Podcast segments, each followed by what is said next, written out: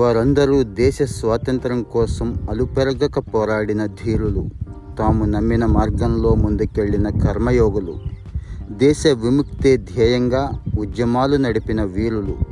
తమ సర్వాన్ని త్యాగం చేసిన భరతమాత ముద్దుబిడ్డలు. జైలు జీవితాన్ని సంతోషంగా అనుభవించిన ఉదాత్తులు. వారందరికీ దేశ స్వాతంత్ర వజ్రోత్సవాల వేళ వేళవేళ వందనాలు. అలాంటి వారిలో కొందరి గురించి కొద్దిగా స్మరించుకుందాం. మోహన్ దాస్ కరమ్చంద్ గాంధీ సత్యం అహింస నిరా సహాయ నిరాకరణ ద్వారా భారతదేశాన్ని బ్రిటిష్ సామ్రాజ్యం నుంచి విముక్తి కల్పించిన మహనీయుడు.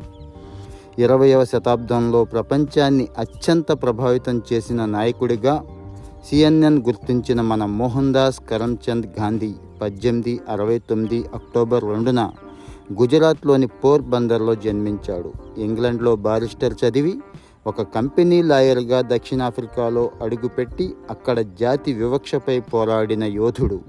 అదే స్ఫూర్తితో స్వదేశానికి వచ్చి తన రాజకీయ గురువు గోపాలకృష్ణ గోఖలే నుంచి ప్రేరణ పొంది భారత స్వాతంత్ర పోరాటంలో భాగస్వామి అయ్యాడు. చంపారంలో రైతులకు అండగా నిలిచి సత్యాగ్రహ ఆయుధంతో రౌలత్ చట్టంపై పోరాడి భరత జాతిని కార్యోన్ముఖులను చేసిన ధీశాలి. ఉప్పుపై పన్నుతో నిప్పులు చెరిగి క్విట్ ఇండియా అంటూ తెల్ల దొరలపై లాంగ్ మార్చ్ నిర్వహించి దేశంలో వాడ వాడలా స్వాతంత్ర కాంక్షను ఉధృతపరిచిన కర్మయోగి. దేశానికి స్వాతంత్రం సిద్ధించిన అనంతరం కూడా ఎటువంటి పదవులను ఆశించని భారత జాతిపిత ఆయన. చివరకు గాడ్సే చేతిలో పంతొమ్మిది నలభై ఎనిమిది జనవరి ముప్పైన నేల కొరిగారు. టాల్స్టాయ్ జాన్ రస్కిన్ రచనలు భగవద్గీతతో ప్రభావితమైన గాంధీజీ వాటిని ఆచరించాడు. సత్య శోధనతో తన జీవితం తెరిచిన పుస్తకమని ప్రపంచం ముందుంచాడు. తన జీవిత కాలంలో మొత్తంగా రెండు వేల మూడు వందల ముప్పై ఎనిమిది రోజులు అంటే ఆరు సంవత్సరాల నాలుగు నెలలు జాతి కోసం జైలు జీవితం గడిపారాయన ఓ Martin Luther Nelson Mandela Dalai Lama Obama ఇలా పలువురికి ఆయన మార్గదర్శి. ఇలాంటి వ్యక్తి ఈ భూమండలంపై మన మధ్య నడిచాడంటే భావితరాలు నమ్మవు అని ప్రఖ్యాత శాస్త్రవేత్త ఐన్స్టీన్ కూడా అన్నాడు. పదకొండు భాషల్లో దిట్ట అయిన గాంధీ ఆయన బొమ్మతో ప్రపంచవ్యాప్తంగా ఎనభై దేశాల్లో రెండు వందల యాభై స్టాంపులున్నాయి. డెబ్బైకి పైగా దేశాల్లో ఆయన విగ్రహాలు ఉన్నాయి భీమ్రావ్ రామ్జీ అంబేద్కర్ రాజ్యాంగం ద్వారా దేశానికి దిశ చూపిన దార్శనికుడు ఆయన. అస్పృశ్యతకు వ్యతిరేకంగా పోరాడిన యోధుడు. మహారాష్ట్రలోని రత్నగిరి జిల్లాలో మహర్ల ఇంట పద్నాలుగు ఏప్రిల్ పద్దెనిమిది తొంభై ఒకటిన జన్మించిన ఆశాకిరణం భీమ్రావ్ అంబేద్కర్. స్వతంత్ర భారతదేశ మొదట న్యాయశాఖ మంత్రిగా సేవలందించారు. దేశంలో ఎంప్లాయ్మెంట్ ఎక్స్చేంజీల రూపకర్తల్లో ఆయన ఒకరు.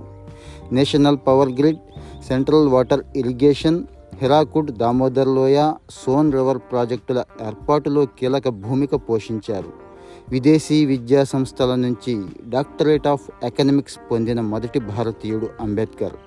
ఆర్థికవేత్తగా రాజ్యాంగ రూపకర్తగా బహుముఖ పాత్ర పోషించి దేశానికి మార్గనిర్దేశం చేసిన భారతరత్న అంబేద్కర్ అనారోగ్య సమస్యలతో పంతొమ్మిది యాభై ఆరు డిసెంబర్ ఆరున మరణించారు.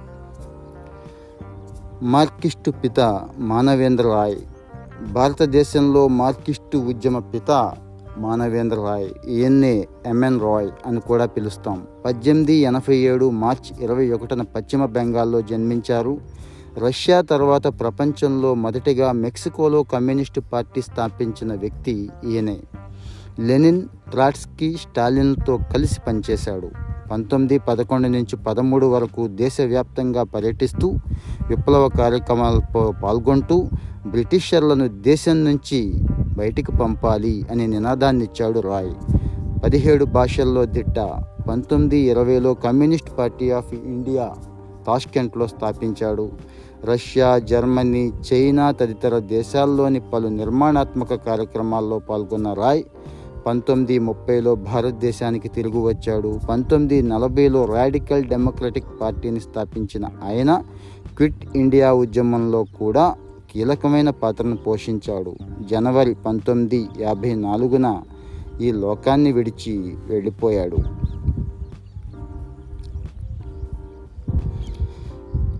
మదన్ మోహన్ మాలవీయ ఈయన మహనీయుడు కర్మయోగి బెనారస్ హిందూ విశ్వవిద్యాలయ స్థాపకుడు. భారత స్కౌట్స్ అండ్ గైడ్స్కి ఆద్యుడు పండిత్ మదన్ మోహన్ మాలవీయ. ఇరవై ఐదు డిసెంబర్ పద్దెనిమిది అరవై ఒకటిలో అలహాబాద్లో జన్మించాడు. సైమన్ కమిషన్కు వ్యతిరేకంగా పనిచేశాడు. నాలుగు సార్లు జాతీయ కాంగ్రెస్కు నేతృత్వం వహించిన ఆయన పంతొమ్మిది ముప్పై నాలుగులో ఆ పార్టీని విడిచిపెట్టాడు. పంతొమ్మిది నలభై ఆరు నవంబర్ పన్నెండున ఆయన మరణించాడు.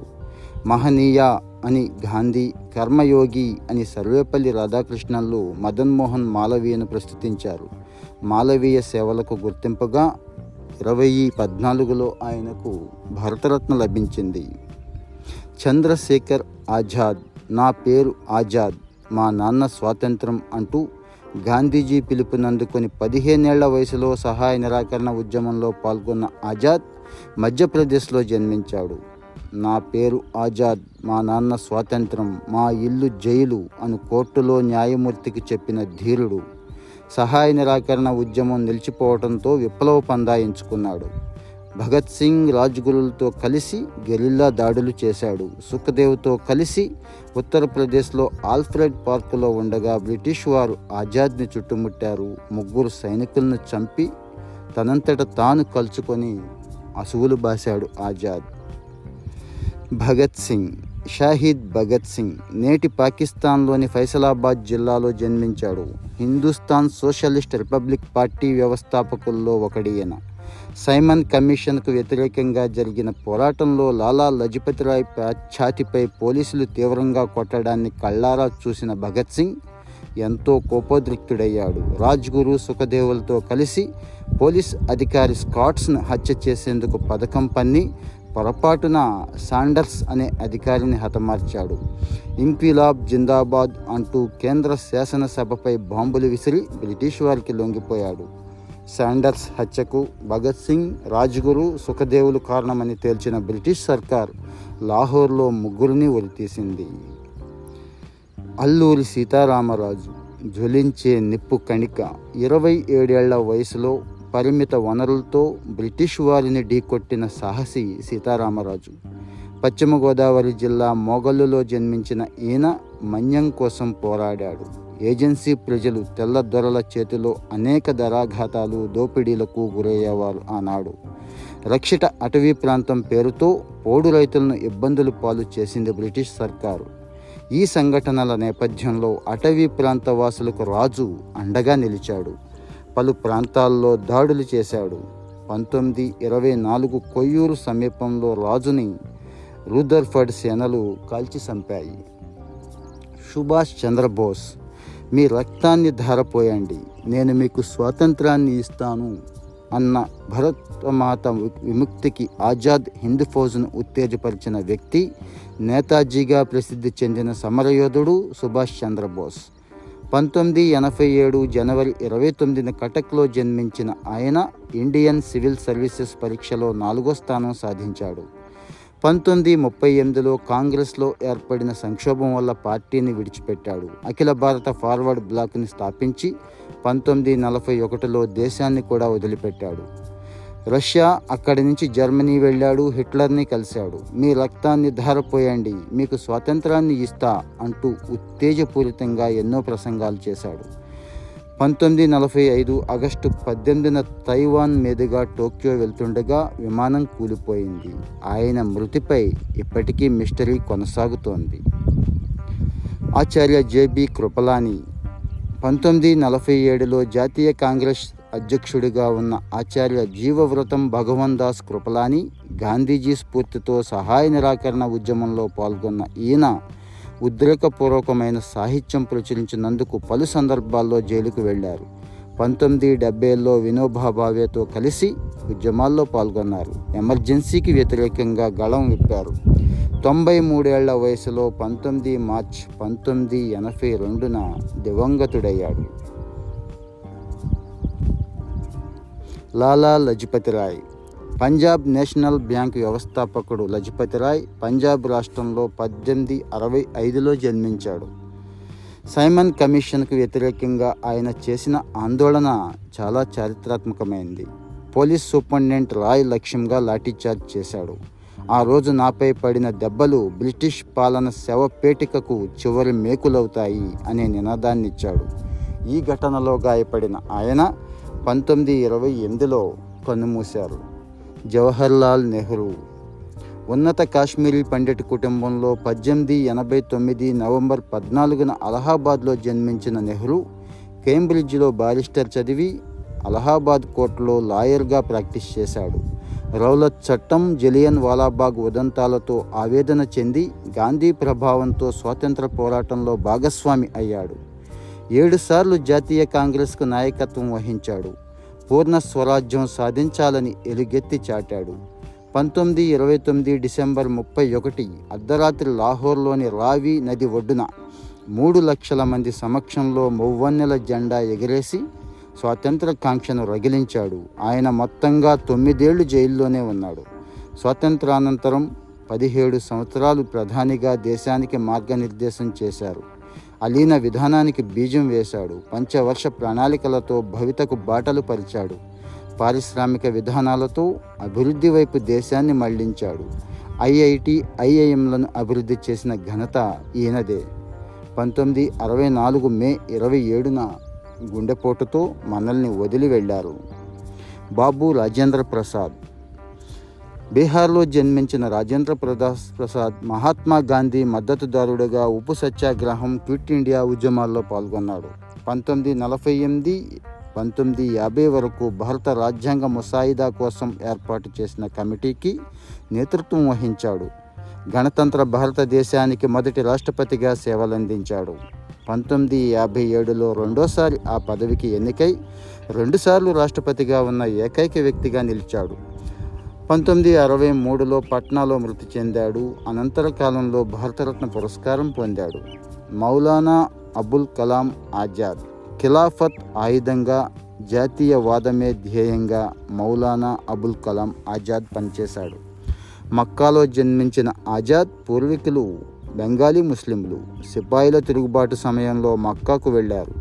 పద్దెనిమిది తొంభై ప్రాంతంలో తిరిగి కలకత్తా వచ్చారు. ఖిలాఫత్ ఉద్యమం ద్వారా జాతీయవాదాన్ని ప్రజల్లోకి తీసుకెళ్ళాడు.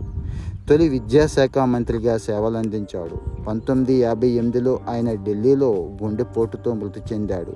మరణానంతరం పంతొమ్మిది తొంభై రెండులో ఆయనకు ప్రభుత్వం భారతరత్న ప్రకటించింది. తుపాకీ గుండెకి గుండె ఎదురొడ్డిన ధీరుడు టంగుటూరి ప్రకాశం పంతులు. సైమన్ వ్యతిరేక ప్రదర్శనలో తుపాకీకి ఎదురుగా గుండెను నిలబెట్టి ఆంధ్ర కేసరిగా మన్ననలందుకున్న టంగుటూరి ప్రకాశం పంతులు ప్రకాశం జిల్లాలో జన్మించాడు. బారిస్టర్ పట్టా కోసం పంతొమ్మిది నాలుగులో లండన్ వెళ్ళిన ఆయన అక్కడ భారతీయ సొసైటీలో చేరి దాదాబాయి నవరోజీ బ్రిటిష్ పార్లమెంటుకు ఎన్నికవడానికి ప్రచారంలో పాల్గొన్నాడు. పంతొమ్మిది ఏడులో భారత్ తిరిగొచ్చి మద్రాస్ కోర్టులో ప్రాక్టీస్ ప్రారంభించాడు. బిపిన్ చంద్రపాల్ ప్రసంగాలతో ఉత్తేజితుడై పంతొమ్మిది ఇరవై ఒకటిలో స్వాతంత్రోద్యమంలో పాల్గొన్నాడు. తన యావదాస్తిని దేశ సేవకే వినియోగించాడు. ఆంధ్ర రాష్ట్రానికి మొదటి ముఖ్యమంత్రిగా పనిచేశాడు. పంతొమ్మిది యాభై ఏడు మే ఇరవైన చనిపోయాడు. ఖాన్ అబ్దుల్ గఫార్ ఖాన్ ఎర్ర చొక్కాల దళానికి నాయకత్వం వహించాడు. అహింసే బలంగా పోరాడాడు. సరిహద్దు గాంధీగా పిలుచుకునే గఫార్ ఖాన్ గాంధేయవాది. భారతరత్న పొందిన తొలి విదేశీయుడు కాల్ అబ్దుల్ గఫార్ ఖాన్. పెషావార్లోని హస్తనగర్లో పంతొమ్మిది పద్దెనిమిది తొంభై ఫిబ్రవరి ఆరున జన్మించాడు. స్వతంత్ర లౌకిక భారతదేశ స్థాపన ధ్యేయంగా పంతొమ్మిది ఇరవైలో ఖుదాయి కిత్మద్ వెలినే దేవుని సేవకులు అంటాం అనే సంస్థను స్థాపించాడు. ఇందులో లక్ష మంది సభ్యులుగా ఉండేవాళ్ళు. వీరినే ఎర్ర చొక్కాల దళం అని కూడా అనేవాళ్ళు. భారతదేశ విభజనను ఖాన్ తీవ్రంగా వ్యతిరేకించాడు. పంతొమ్మిది ఎనభై ఎనిమిదిలో పెషావర్ గృహ నిర్బంధంలో మరణించాడు. మిత్రులారా ఈ పోడ్కాస్ట్ మీకు నచ్చినట్లయితే మీ మిత్రులందరికీ షేర్ చేయండి. ముఖ్యంగా మన పిల్లలకి మన స్వాతంత్రోద్యమ వీరుల గురించి మన పూర్వీకుల గురించి చాలా విషయాలు తెలియవు. సో ఈ ఎపిసోడ్ని పిల్లలకి వినిపించడం ద్వారా వాళ్ళల్లో దేశభక్తిని రగిలించడమే కాదు వారికి ఈ దేశం ఏంటి సమాజం ఏంటి మనం ఎక్కడి నుంచి వచ్చాం ఈ రోజున అనుభవిస్తున్న స్వాతంత్రానికి ఎవరు మూల కారణం అనే విషయాలు కూడా తెలియచేసిన వాళ్ళు అవుతారు సో సబ్స్క్రైబ్ చేయడం మర్చిపోవద్దు. అందరికీ స్వాతంత్ర దినోత్సవ శుభాకాంక్షలు.